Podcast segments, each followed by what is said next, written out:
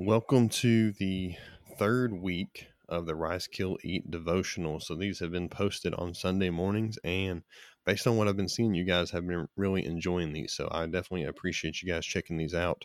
This is week three of the Rise Kill Eat devotionals, and today's devotional is titled Rise, Kill, and Eat. So sit back, enjoy this short episode here, this short devotional, and share it with a friend because these are these Sunday morning devotionals are intended to encourage just about anybody. I want to encourage uh, hunters, anglers, outdoorsmen, and really just anybody who wants to wants to listen. I want this to be an encouragement for you, especially during these these hard times. So be sure to share these with somebody today. So again, this is week number three of the Rise, Kill, Eat devotionals, and this one is entitled Rise, Kill, and Eat.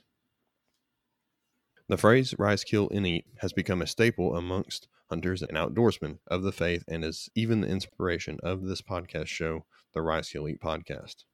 But what's interesting about this verse, when you look a little bit closer, is that it's not even about hunting at all.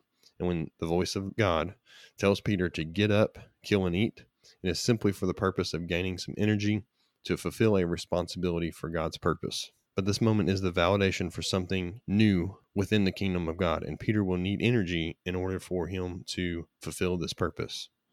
In this well known verse, Peter is deep in prayer, and the Bible tells us that Peter falls into a trance due to feeling weary and very hungry, and then has a very interesting vision.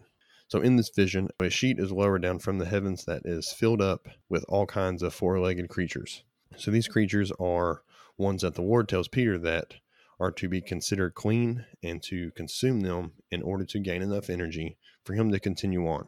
Peter and the Lord go back and forth on this issue of what is to be considered clean and unclean. And eventually, the Lord ends the discussion by saying that anything that He has created is to be considered clean. As we continue through the story in Acts chapter 10, we learn that the whole reason for this exchange is that God has reestablished the standards of fellowship between Jews and Gentiles, and that these two groups are accepted equally by God. Now, historically speaking, the Jews, the nation of Israel, were considered first to be God's people. And then much later on, in the New Testament, Gentiles were given the same access to salvation through Jesus and are to be treated accordingly. But what is special about this verse, especially for hunters and outdoorsmen, is that in a sense it is reassuring our permission from God that the pursuit of animals for the sake of sustenance and food has been granted. In fact, God is telling Peter to consume these animals in order for him to regain his energy. We know this to be true because of the promise that God established on the sixth day of the creation week. So this takes place in Genesis chapter 1, verses 26 through 28. But to have that fact reaffirmed and mentioned again in the New Testament is an incredible affirmation that God is our provider, not only for our physical needs, but more importantly, for our spiritual needs. So the next time that you hear the phrase rise, kill, and eat, you'll hear it a lot on this show. Remember that God has blessed us over and over through our pursuits and that we are all made brothers and sisters through Christ. So, Acts chapter 10, verses 9 through 16. Verse 9 about noon the following day, as they were on their journey and approaching the city, Peter went up to the roof to pray. He became hungry and wanted something to eat, and while the meal was being prepared, he fell into a trance. He saw heaven opened and something like a large sheet being let down to earth by its four corners. It contained all kinds of four footed animals, as well as reptiles and birds. Then a voice said to him, Get up, Peter, kill and eat. Surely not, Lord, Peter replied. I have never eaten anything impure or unclean. The voice spoke to him a second time Do not call anything impure that God has made clean. This happens three times, and immediately the sheet was taken back to heaven. Acts chapter 10, verses 34 through 35. Then Peter began to speak. I now realize how true it is that God does not show favoritism, but accepts from every nation the one who fears him and does what is right. John 17, 20 through 23. My prayer is not for them alone. I pray for those who will believe in me through their message, that all of them may be one, Father, just as you are in me and I am in you. May they also be in us, that the world may believe that you have sent me.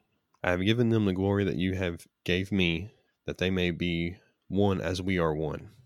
I and them and you and me, so that they may be brought to complete unity. The world will know that you sent me and have loved them even as you have loved me. Romans 10 9 through 10. If you declare with your mouth Jesus is Lord and believe in your heart that God raised him from the dead, you will be saved. For it is with your heart that you believe and are justified, and it is with your mouth that you profess your faith and are saved. So, this concludes week three of our Rise Kill Eat devotionals. Be sure to check out next Sunday morning for week four of the Rise Kill Eat devotionals. These will go on for another couple weeks, and we will kind of see how things are going. If you guys want me to continue this, then reach out to me on social media, and I will go ahead and start planning some future ones. But this concludes week three of the Rise Kill Eat devotionals. Catch you guys next week. Thank you.